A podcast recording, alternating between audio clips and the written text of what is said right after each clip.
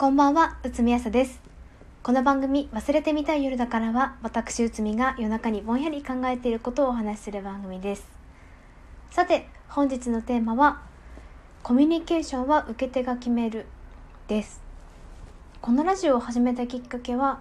まあいろいろあるんですが、その一つに、人に対して分かりやすく、短い時間で物をできる限り誤解なく喋りだけで伝える練習をしたかったというものがあります。内海は絵を描くことが得意なんですよ。絵っていうのは言葉を使わないコミュニケーションなので言葉がなくても伝えられちゃうんですよ。イメージの共有ができます。それは何時間かけた力作とかではなくってもさっと描いた絵とかでも言葉よりも早く伝わる場面も多いです。こういうことですよねって見せるだけで伝わる絵をさっと描けるくらいに内海は人生の中で絵を描いてきたんです。だからまあ正直喋るのが苦手なんですよ。苦手っていうか制約を感じちゃう。そんな話を会社でしたらお前の言葉のチョイスには驚かされることも多いし苦手っていうほどでもないだろうっていうふうにも言われました。同時にお前は作文とホワイトボードとパワーポイントがなくてもそれがある時と同じくらいものを通せるようになるといいなって言われました。私はどうしても通したいことがあると作文とホワイトボードとパワーポイントのどれかを使います。まあ文章デザインあと数字だよね。内海にとっては三種の神器です。コミュニケーションって受け手が100%の権利を持つと思うんですよ。だから伝える側は伝えたい人間は何かを変えたい人間は努力が必要です。内海は相手に合わせて言い方も考え方も表も裏も表現も全部変えるんですけど、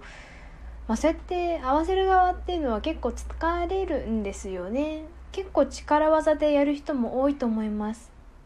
力技を使う人は特に権力とかを持った人に多いかな。内海は中高6年間で権力なしの独裁者をしてきたので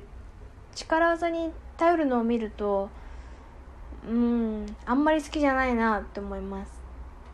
権力の社会学っていう本があるんですけどよかったら読んでみてほしいです。面白い本ですよ。内海は文化や芸術がすごく好きなんですよね。その絵一枚で人生が変わってしまったりその音楽のワンフレーズだけで世界が変わってしまったりするじゃん。浅田真央選手のソチオリンピックのフリーの演技を見てほしい。宇野昌磨選手のエキシビジョンの「See You Again」の演技を見てほしい。内海はあの慶応大学の過去問を解いてる時に出会った岡真理さんの「戦争の対義語としての文学」という文章を忘れることができない。戦争のような不条理を極めた環境下で人々の心を救うのはお金や食べ物みたいな使ったら食べたら消えてしまうような不確かなものじゃなくってみたいなそんなニュアンスの文章だったような気がするんですけど内海は人間には2種類いると思ってます。物語とか架空の世界みたいなものが必要な人間とそうではない人間。私は前者です。本当にどうにもならない時に内海には物語が必要です。役に立つとか立たないとか点数とかお金とかでは測ることの難しい価値。受け手によってかなり価値が変動するようなもの。なんかダンスもプロとしてやっていけるほどのスキルはなかったんですけど絵も文章も同じなんですよね。ダンスも絵も文章も伝える時に過不足があるっていうのは言語とさほど変わりはない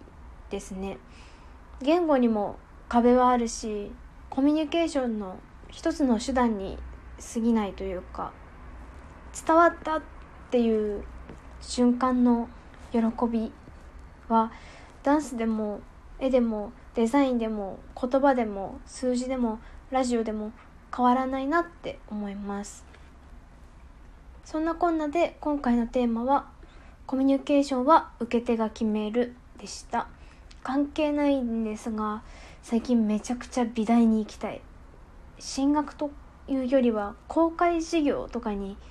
行きたいんですよ。高校3年生の時に学校全体の生徒会誌の表紙裏表紙を描いたんですけどその時の絵が人生で一番時間をかけた絵だったんですけどあれ何ヶ月ぐらいかけたんだろう。一番楽しかったですね。大変だったけど教室の風景画をベースに水槽みたいな要素気泡とか魚が泳いだりする絵だったんですけど、まあ、内海としては自由そうでいて自由じゃないでも美しい学校生活を描きたかったんですよ。たまに息苦しくて水槽の中で喧嘩することもあってだけどそういう負の部分だけを感じさせないように表現としては美しさを前面に出しました。技量的な技術的な部分の不足が絵の雑音にならないように極力手を抜かずに緻密に絵を描いたんですけど同級生は結構びっくりしました。絵を描く機会よりもイラストを描く機会の方が多かったんですよね。その生徒会誌の表紙裏表紙を見て綺麗な学校生活を送った人には綺麗だねって言われたし窮屈な学校生活を送った人にはこの息苦しさはわかるって言われたし不器用な学生生活を送った人には